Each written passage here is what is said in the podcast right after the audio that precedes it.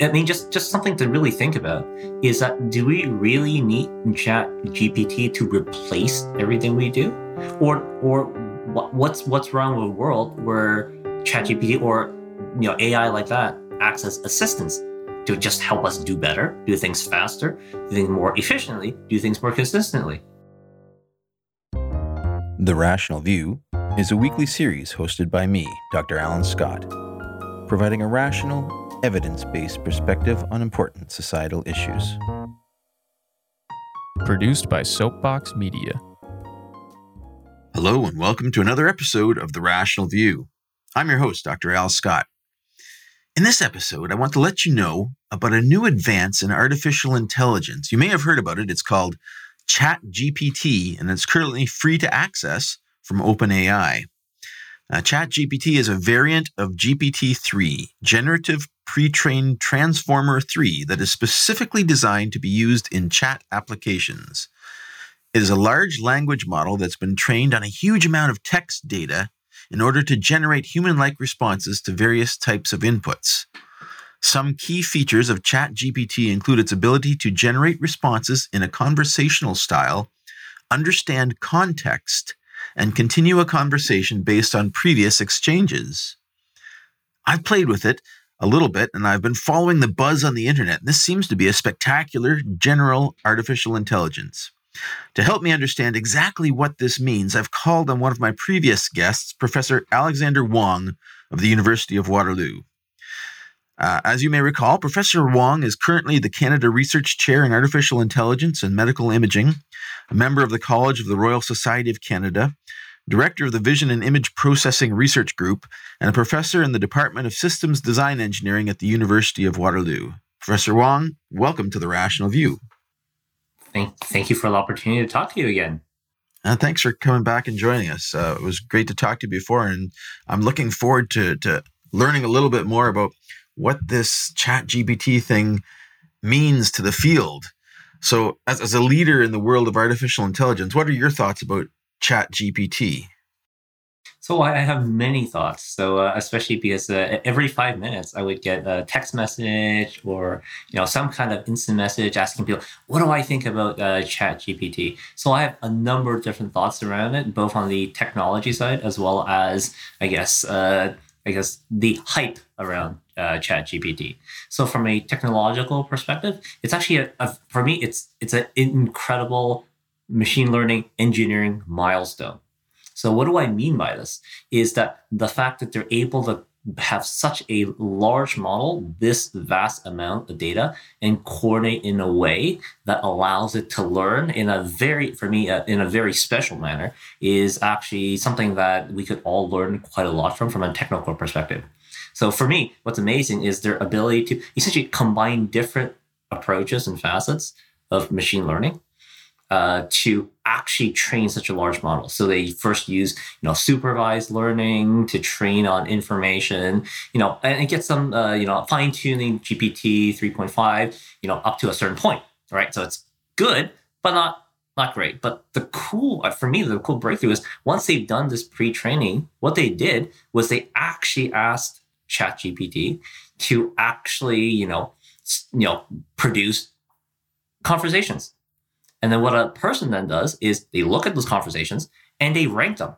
So is this is it this a great conversation? Is this not something that I prefer? And then with this ranking, they're able to actually learn a really cool reward model. And using that, then they use reinforcement learning to then train the system uh, in this unsupervised manner to really, really excel at, you know, receiving these rewards and having conversations that really uh, allow them to, uh, you know, reflect what a labeler or what a person likes. And I think that's the big thing because it starts learning from human preferences. And so that's why, uh, you know, it, it starts, it feels very natural compared to a lot of other conversational large language models that you see. So for me, that's one of the biggest parts. Let's back up a little bit for, for people who don't understand what A, a language model is, or or what uh, makes up the. How does this thing work? So this is basically a, a neural network simulation. This is simulating a, a a network of neurons like a brain using software. Is that correct? That that's correct. So just treat this as a very large, uh, I guess, uh, simulation of what a brain. Obviously, it's not exact from a biologically uh, plausibility perspective, but it kind of acts like a very large brain. And so with this very large brain and this huge amounts of data with supervised learning, what they do is, okay, this is the data. This is a, you know, what the conversation should look like. If I were to say A, this is B that you should reply. So that's like the very first part. Then what they did was they take that and ask it, just, just tell me how you would actually converse. And so then this neural network starts conversing. And then a person then looks at it like a human machine collaboration and say, okay, this is good. This is not so good. This is better than that. And then they go back and tell this large brain to then, okay, this is the response. And now let's start having conversations. And if you do it in a way that a human prefers, you get rewarded. If you do it in a way that the person doesn't prefer, then you don't get rewarded. These rewards are are are updating the, the software model effectively. They're they're changing the strengths of the connections between the neurons, just like how we believe that people learn things by strengthening neuronal connections in the brain. Okay, and so there's this feedback is human modulated, basically. People uh, talk to it as though you're training a child, effectively. That's exactly it. And so for me, that's wow. It's like when you talk to a child and, you know, when a child's talking to you and based on your reaction, right, they they think, oh, great, like I'm doing a good job. I'm I'm speaking in the right way. Uh, my, you know, my parent is quite happy about it. So that's my reward. And so based on these cues, it starts improving its brain so that it starts talking in a way that is preferred by the human trainers. Wow. So this seems to be a, a general A I that they've that they've built here, like the holy grail of artificial intelligence that people, many people have said you can't make a general A I. All you can have is narrow A Is uh, that are designed to do one task. This seems to be a general A I with a huge amount of knowledge at its disposal.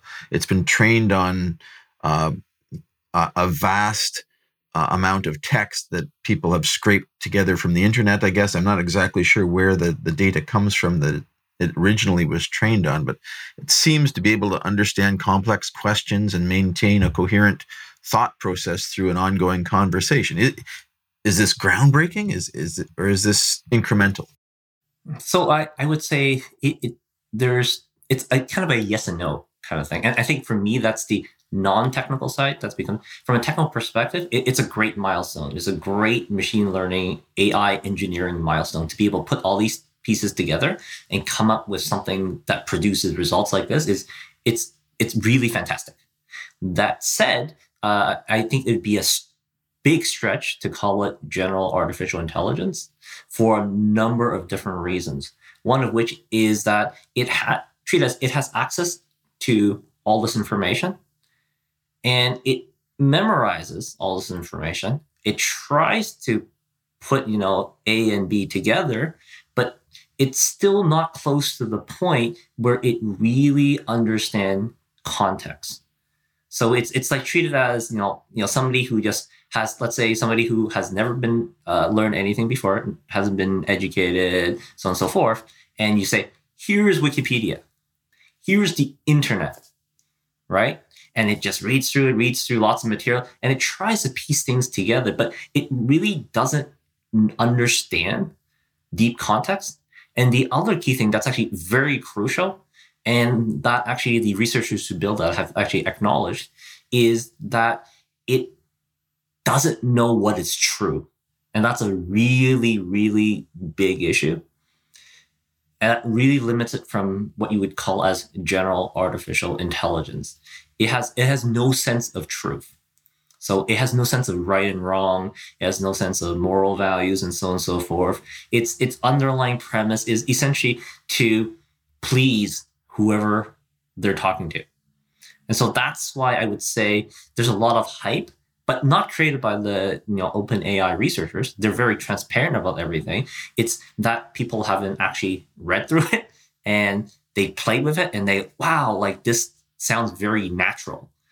right? So I think that's I think that's one of the big things I think is uh, really valuable about ChatGPT is that it is actually one of the first, for me, A I that, that has really allowed for plausible conversation. It just feels like you're talking to somebody.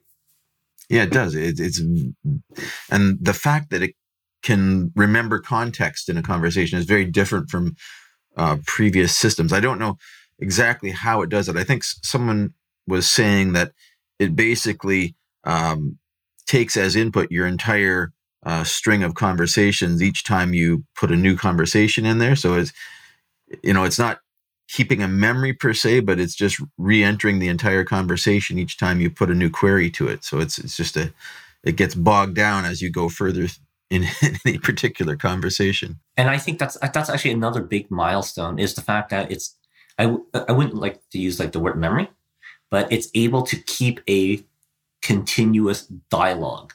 I think it's a really big deal. Like you said before, right, right now, in, in some of the old A I, like, it might give you a great answer now, and then you do something else, and it just gives you something completely unrelated to what you've just chatted right now.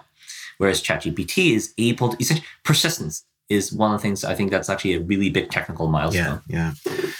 Now, you mentioned truth, that this has no understanding of truth. But I mean, I think that's common to all of us as well. Uh, we have to figure out what's true uh, on our own to some extent. Or, or like when you say it has no concept of truth, I'm sure it can look at um, data, gather data. You can tell it to take an evidence-based approach and, and, and weigh evidence. Um, What do you mean by it doesn't have a concept of truth? Can you expand on that? Yes. So so the problem is that, you know, like weighing evidence and something, it, it doesn't actually do that. I think that's one of the key things. It doesn't really understand the actual context. So what it does is that it'll, it'll essentially try to tell you what you want to hear. I think for me, that's a big issue with it from a general usage perspective. Essentially, whatever you want it to say, it will say it. And it'll say it in a very plausible and confident way, even though, even if it's absolutely wrong. And it will never ask you for context. It will just guess your intent and produce a result for you. And so that's where there's this huge gap. So I'll, I'll give you uh, an example, right? Uh, uh, one example is like if you ask it, you know, if I had a uh, orchestra of, uh, let's say, thirty people, and ask it to play a concerto, it takes like, you know, thirty minutes, right? Now, suppose that orchestra with sixty people, how long is it going to take to play that concerto? It doesn't really understand what a concerto is. It doesn't have the context of music. It doesn't really have the background understanding. And so what it starts telling you, if you try this, it was like, oh yeah, so, you know, because we have thirty people, they played a concerto for, let's say, uh, sixty minutes. Now, that I have twice the number of people, it's going to take me half the time. And it says it in a very convincing way, and it sounds very logical, but we all know that it is completely incorrect. And another example is there's a there's one, I think one researcher actually uh, in, during an interview said that uh, she tried to use ChatGPT to ask, uh, to you know produce a bio for her. And so it gives, you know, some, you know, some of the things it might have learned from Wikipedia and so on and so forth. And then it said, you know, uh, she died in twenty twenty-two. Oops. So we know that's definitely not true because she asked it. And so it's things like that that uh, really help, like, question, like, its true understanding of what it really wants to say. And it's already causing a lot of issues right now. So uh, w- one example, it's like, I'm not sure if you know you know this, but like Stack Overflow bans ChatGPT because it keeps giving the wrong answer. So for context, uh, Stack Overflow is a site where you ask questions about coding and so on and so forth. It keeps producing the wrong answers. So therefore, they ban it. And in a recent Stanford study, what they found was that using this kind of model without proper understanding context actually leads to poorer quality code.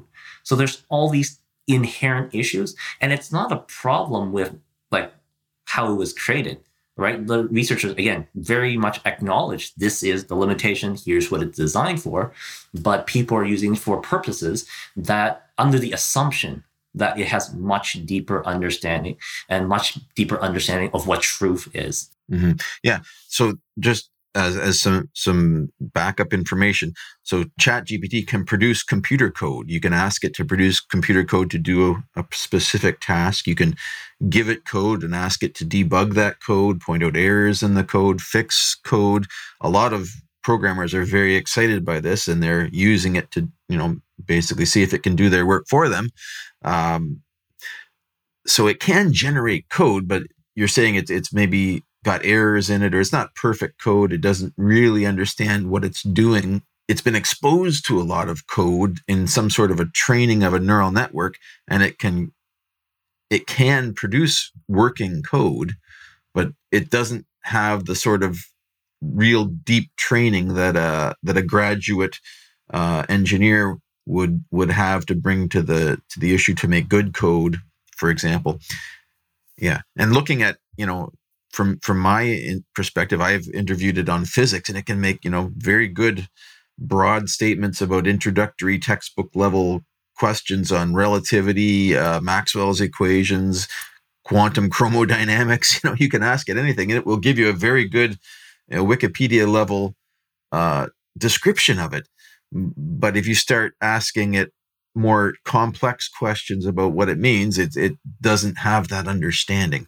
So, is is this a uh, a drawback of the approach, or is it just a fact that we need more more uh, training? You know, effectively, it, it seems like a, a the intelligence of a child with all of human knowledge at its fingertips. Yes, that's, I think that's the perfect way to put it.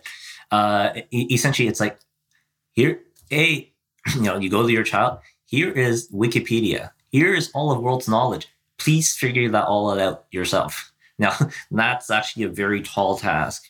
And again, the other key part is, again, it's It's a limitation of the approach that's being used right now. I, I'm sure that people are thinking of brand new ways to better, you know, add actual context, constraints, and better understanding.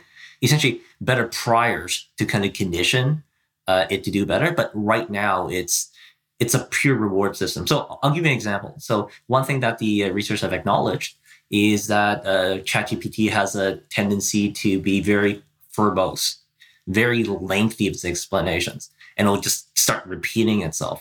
And the rationale behind it, again, it's related to the training method, is that in general, human trainers, they just prefer things that are longer.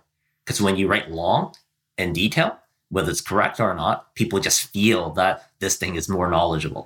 And so it's like a teaching a child, you know, and you know, if you keep, you know, rambling uh, and be very confident and fancy about it, you're gonna get rewarded. Right. And so I th- believe right now it's more of a limitation with the training approach, but I think it's something that can be improved over time. It seems like there's also a lot of um, caveats kind of hard coded into this thing to try to uh, prevent it from saying um, bad things or immoral things. Uh, so it looks like that the programmers have tried to put some sort of um, hard-coded moral license on it, so it doesn't answer certain questions effectively. Um, and, you know, I've seen uh, people getting around this by saying, pretend you're writing a script, and then it would go ahead and, and do, and, you know, tell you how to make a bomb or whatever bad thing it, it was hard-coded not to do. Is there a better way to do this? Can we teach A I's morality? Uh, the answer, I think, is yes. So uh, I think this is a good starting point. At least you have some kind of human constraints. Again, heuristics rules do help. So, for example, if you remember even a little back, uh, where Meta released their large language model sign search engine, and it was taken down in a couple of days because it was spewing the huge amounts of scientific uh, disinf- like misinformation. Like literally, it would just saying things that it should, it has no right of saying, like it's, it looks good, but it's all wrong. Well, here what they did was they add these constraints to avoid it. But as you said, right, there's so many loopholes around it. You tell it, you know, pretend you're this. Uh, I think a big one is, especially that's actually very scary, is people are trying to use it for medical advice instead of seeking a doctor, which I think is very dangerous. Usually you'll say, no, I cannot give medical advice. But as you said, right, you said, pretend you were a doctor and I had this. how would I treat it? And then it just tells you everything. So I don't think it's the best way to do it. Uh, the best way is, in, in theory, you can train it to have these constraints so that it's able, it, it'll show its own restraint. But it's a very difficult thing to do because you need huge amounts of data and new training paradigms for it to really understand this context and appreciate it. Like, like, like, like we just talked about, right? It's not, it, it's not really general artificial intelligence. It's just a, for me, it's a great memory network that's able to kind of draw some connections together in a very plausible way, but it just doesn't have that deep understanding. And I think if we're able to get past that barrier, then I could see things just really skyrocket in terms of how good something like this can be. So I would say right now it's, you can, but The, the amount of data, the training algorithms are just not there right now, in my opinion. Yeah, I mean, it's trained on the internet, right? You, it's got the whole controversy of of of both sides of these issues, and and you know, the loudest voices are the most extreme on the internet. So it's got all of that in you know programmed into it, and I'm sure it could follow you know whatever its its in, uh, user is going to. going to want, just like social media gives you what you want to hear. It's not giving you truth. It's giving you what it's echoing back to you in a certain way, what you want to hear. And that's what kind of worries me quite a lot from a, a, a moral compass perspective and from an ethical perspective. People are already using it for very malicious purposes because it's it's essentially telling you what you want to hear. And people are using that to generate content and pretending it's real and posting it uh, in a form that really affects both social uh, as well as, you know, the, I guess, moral society. Where do you see the the best applications for this going forward? Is this going to change a lot of things? It seems like it can act as a, as, you know, a, a basic helper in a lot of respects. It has access to knowledge. It, ha- it can do uh, redundant tasks, like you can send it a transcript and it can summarize the transcript for you. I'm sure students are going to be asking it to write it, write their essays for it in schools. Uh, you know, where where does this go? What, what what's what's the what is this use, useful for? Sure. So uh, I'll tell you, like in my opinion, where I think people can really benefit from it. There's a lot of uses that I think are not great, but I think for me, I'm a big fan of human machine collaboration.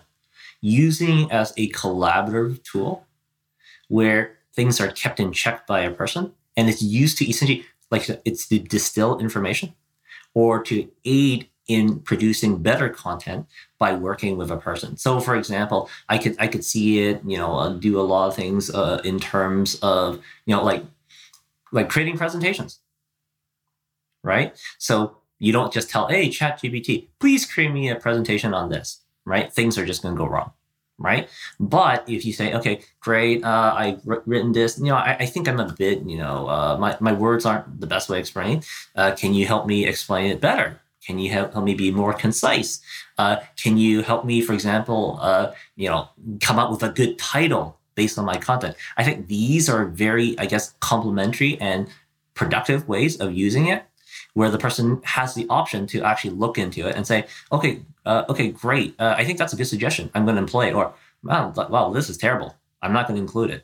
So I think that's where things get most productive. It could be very helpful in writing as well, right? Like technical writing and so on and so forth, where it's giving suggestions. It's say, oh, yeah, please summarize this in a table for me. So I could see a lot of ways that it could help with productivity. I think the most important part is the human in the loop aspect. I think that's actually generally very important. So using ChatGPT to help a person do better is, I think, where we see the most benefit. Indeed. I, I asked ChatGPT how its responses were different from what humans might say. And it told me that it's not aware of its own existence. It doesn't have a sense of self. It says it's not capable of learning or adapting to new situations. It's not capable of independent thought or creativity. It can only generate responses based on the input it receives and does not have the ability to come up with new ideas or concepts on its own. And I kind of I kind of disagree with the independent thought and creativity aspects. Like, it's very creative. You can ask it to write poems. You can ask it to write stories, and it comes up with independent, what appears to be independent thought. And it, it's doing it the same way as we understand how our brains do these things. You know, we have these neural networks, we have a, you know, we have a task, and we, we, we put them together and out comes a story. It's doing the same thing, isn't it? Well, I, I wouldn't quite say it's doing the same thing. So there's quite a few things. One, first of all, depend on what you define by independent thought. So one of the key things is that under all circumstances with ChatGPT, you need to initiate. That's the key thing. So you need to seed it with something, right? So whether that's independent thought, it depends on your definition. So for example, if I didn't talk to you, right, and you're just sitting there, right, you might say, oh, my, I'm, I'm just going to write a poem about, you know, dogs and cats. Or I'm just going to go read the news and I'm going to try to summarize that news. It's not initiated by me. It's not initiated by another person. No thought has been seeded into you. It just came out of your mind. So for me, that's a big difference compared to ChatGPT. You need to seed it for it to be able to produce content. So, that, so that's one aspect. The other aspect is that it's it always, again, I keep mentioning the word memorization. And and even in the response that you got, it's kind of like a memorization. It doesn't produce anything new. It just takes what's all around that it's read and tries to piece it together. So now whether or not you consider that as independent thought, that's up to interpretation. But if you were to take from a pure technical perspective, it's taking different pieces of the puzzle or taking different building blocks and combining in a, you know, coherent sense. So that might not meet a lot of definitions of independent thought. Th- that said, doesn't mean it has no utility. And so that's where I think the whole human-machine collaboration really comes into hand, because a person can seed it and then get good information back to incorporate as kind of like a like a synergistic model. Yeah, it doesn't seem to have a any, so it doesn't have memory. I think that's maybe the the thing that makes it a little bit obviously different from, from a human. It has no memory per se, and no kind of current state space in its in its thinking. Like it doesn't store thoughts. I mean, I I could see um, future uh, iterations where it was self-seeding. I mean, it's not difficult to take take it and let it run with it with its own quote unquote thoughts, and to posit that this, what it's doing is not independent thinking is, is assuming that we do something different in our minds, I think, uh, or, or, you know, it, it's easy to say that it's different when you don't really understand what we're doing in our minds. This is the closest approximation uh, as we can program as to what our, our brains do. Now, obviously our brains have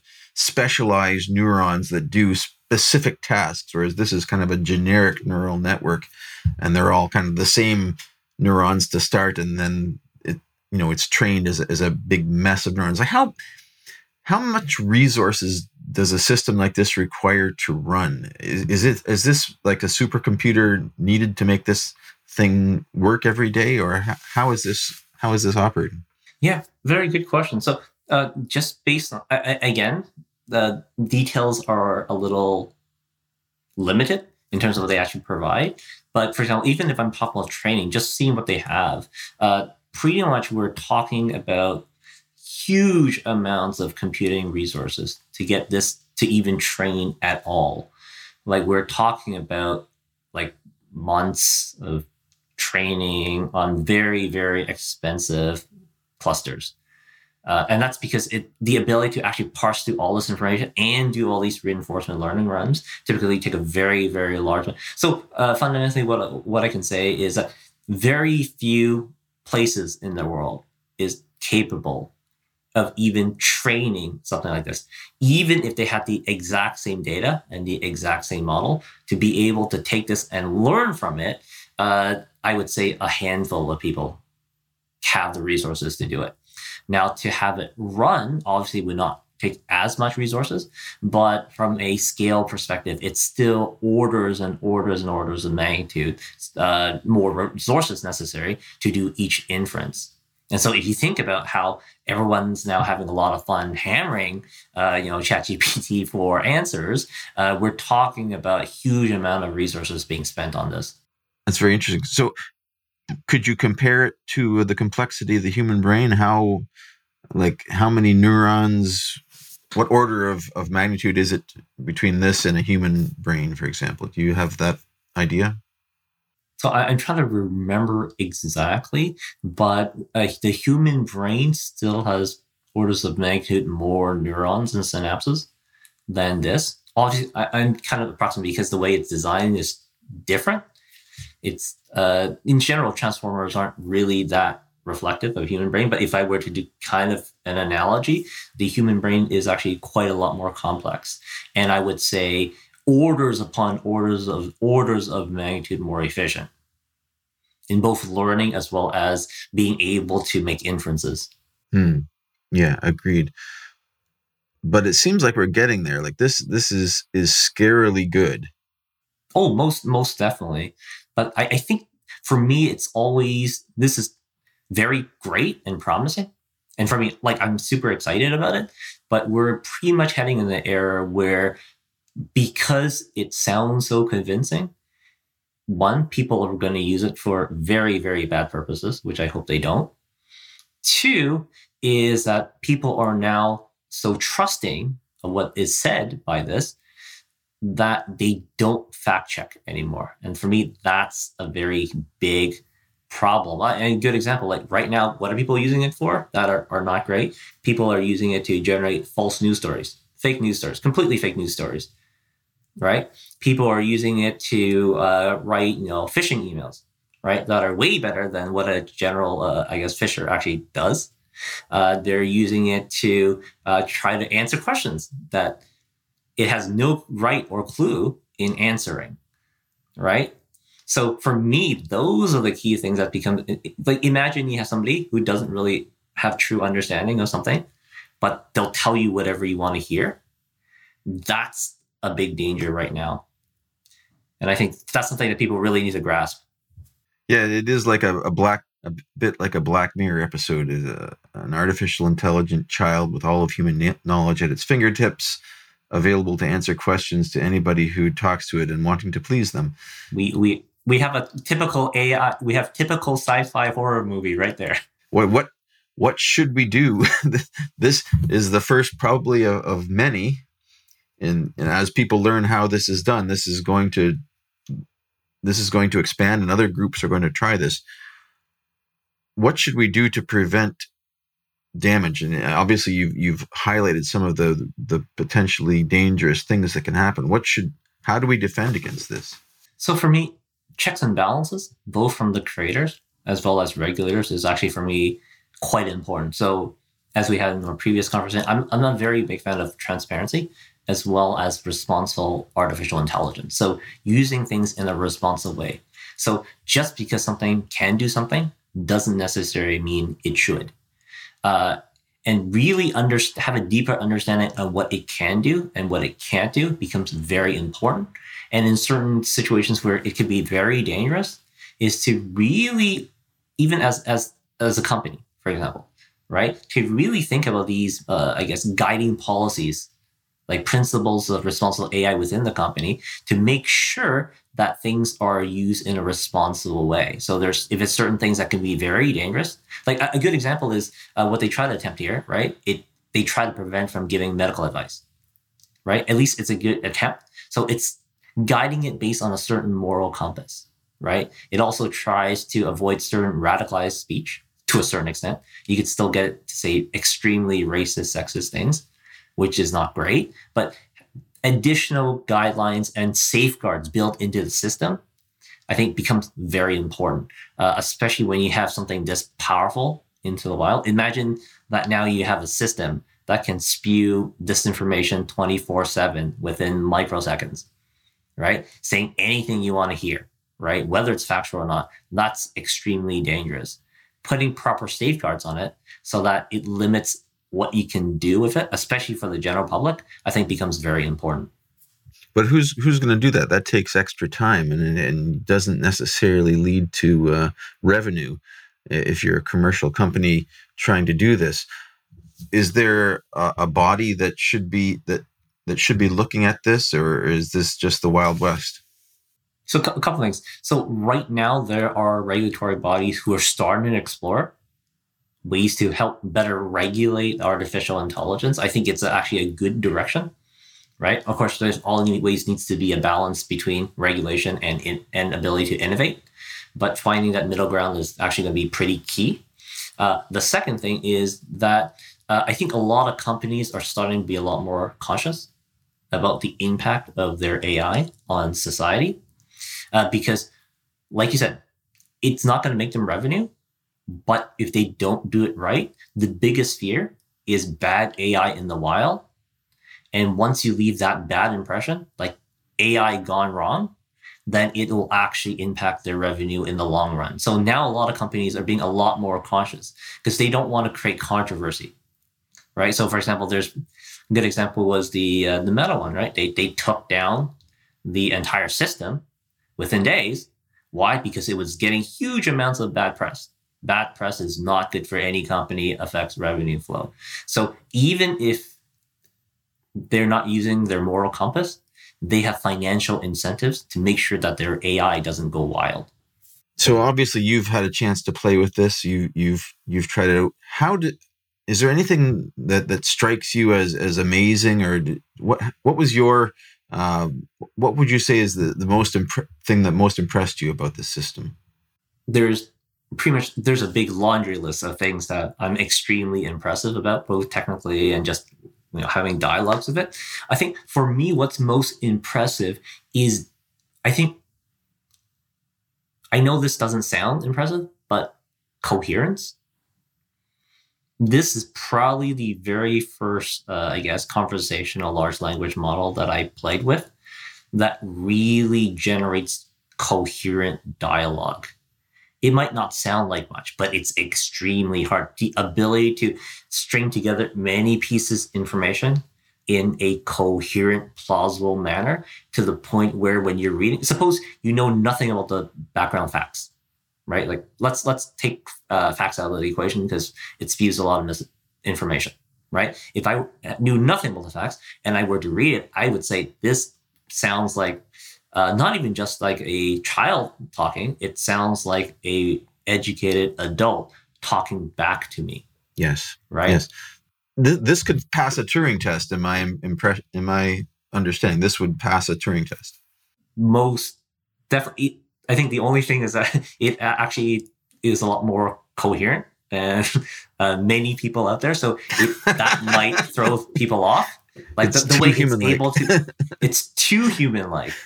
So that might be something that might, hmm, a person might not, for example, it, it talks in, in very, it talks very professionally. Yeah. Yeah. Right. It does. So like when I'm talking to, let's say friends, I, I, even I don't talk that professional. Right. So that might throw people off, but in terms of just looking at, you know, language structure, the way it pieces information together in a coherent sentence or a coherent dialogue, I think it's, it's extremely impressive. And I think it's something that I would I wouldn't even have imagined that it's able to do that even a few years back. It sounds very authoritative. One of the the best um, ways to highlight what we've been talking about. Uh, I saw someone post uh, an interaction with ChatGPT, and they said, uh, I forget exactly what it was, but um, they said, "What is nineteen plus three?" And it said, nineteen plus three is twenty-two. And they said, "No, it's twenty-one. And it said, "Oh, I'm sorry. nineteen plus three is twenty-one. And then they asked it to prove nineteen plus three equals twenty-one. And it went through a big mathematical proof and said, yes, twenty-one equals twenty-two. And that's the danger. It's somebody who's extremely confident in themselves, but will try to please you like without batting an eye. It'll say exactly what you want to hear and be so convincing that you might be convinced that you're correct no matter what it says. For me, that's impressive, but very dangerous. Imagine imagine having a, a yes person around you at all times telling you that you are the best, whatever you say is correct, and that the world's facts back you up. That that's a little scary. But the way it can make inferences and and bring together disparate concepts is also, to me, is thinking. And some people may say it's not thinking, but this is how we think. I think I, I asked it just to, you know, just for fun. I said, is a beehive anything like a crowded theater? And it and here's its response. I'll just read it. It's a little bit long because it's very verbose, but it's kind of cool. It gives you an insight into how this thing works. It said, a beehive and a crowded theater are not similar in many ways, but they do share some common characteristics. Both a beehive and a crowded theater are examples of environments that are densely populated by individuals who are engaged in various activities such as socializing, communicating, or performing tasks. In both a beehive and a crowded theater, the individuals who make up the population are closely packed together, which can lead to interactions and interactions between the individuals.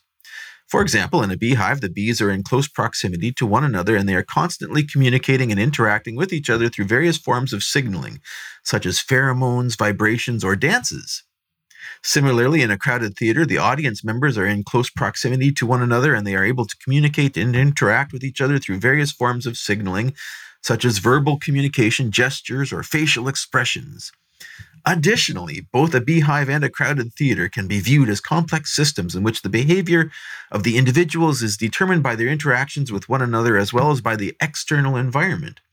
In a beehive, the behavior of the bees is determined by their interactions with other bees as well as the, by factors such as the availability of food, the weather, and the presence of predators.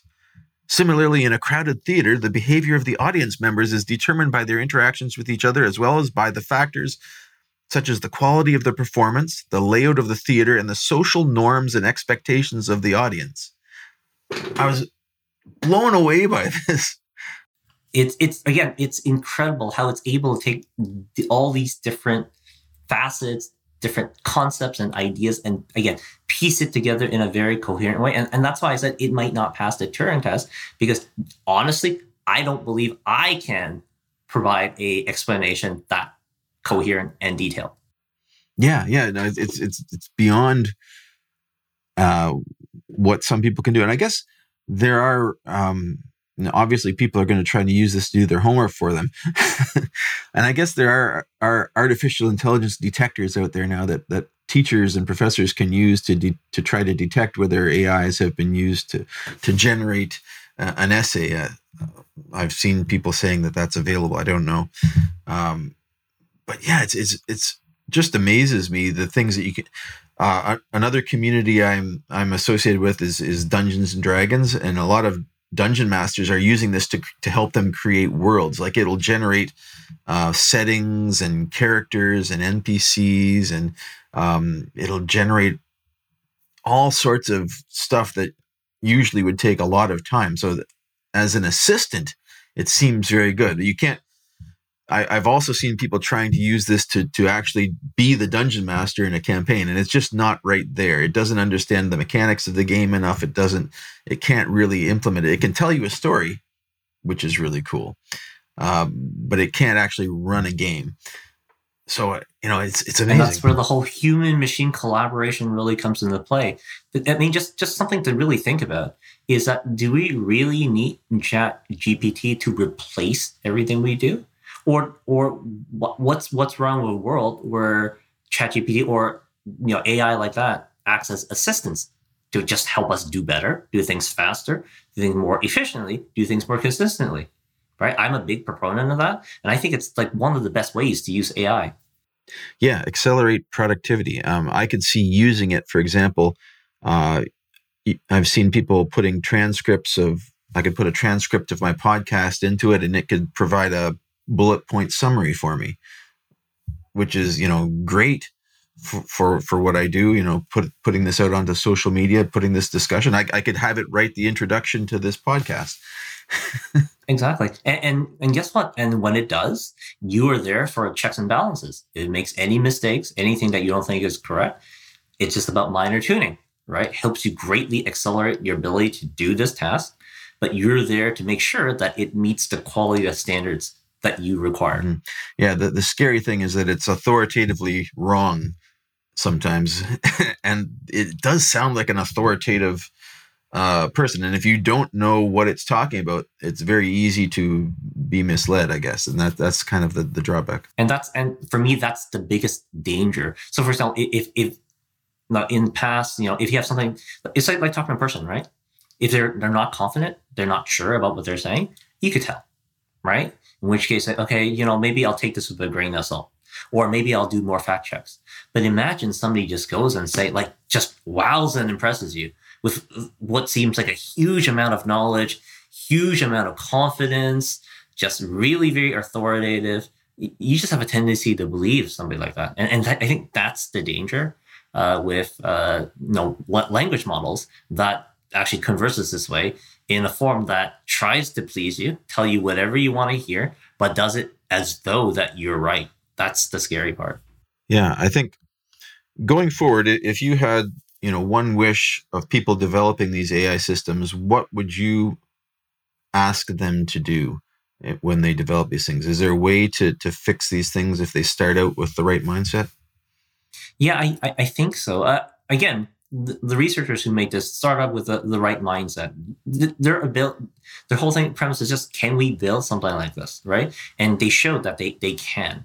I think one of the next steps is to really put in the right priors and guidelines in the training process, as well as in the data, so that when it's learning, it's learning in a way that's a lot more guided based on, you know, you know, human moral compass, morals and values, as well as other, you know, checks and balances. So, for example, instead of just favoring whatever a person wants, there's a certain things that, you know, this is correct dialogue. This is something that you should do. This is not. So I would say a combination of, for me, proper priors go a long way in helping guide it to learn in a way that's a lot more sensible. I mean, that's one. The other one is just, you know, come up with uh, new, brand new training schemes that allows it to have better context.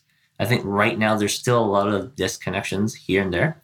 And, and it's just due to limitations of computing power, what can be done right now. But moving forward, I believe that having training schemes that impose this these additional, I, I guess, context becomes very important. So now you have something that's able to not just be confident, but do it in a way that if they're sure about something, that they'll express it.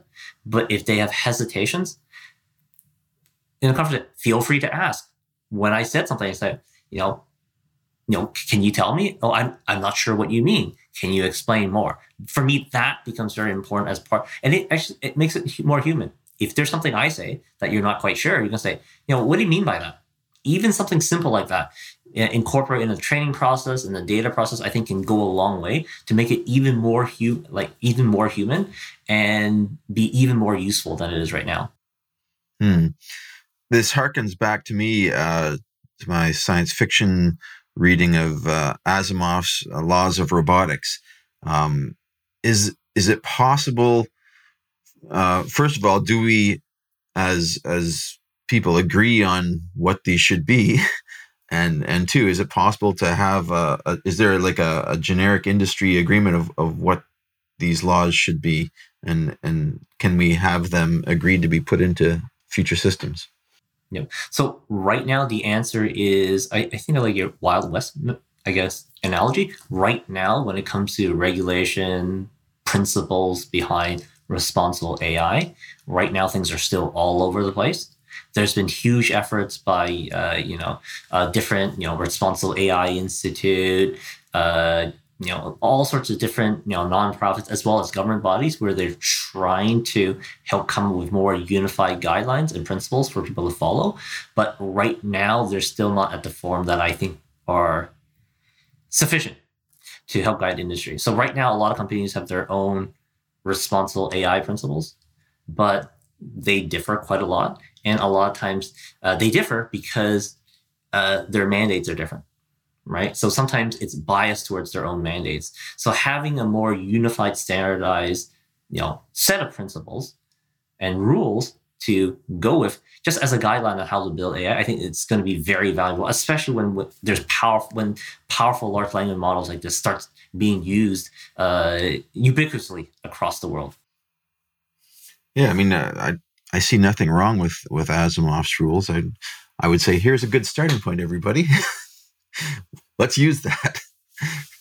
I, I think the main thing is that when you have rules and guiding principles like this, they're a great starting point.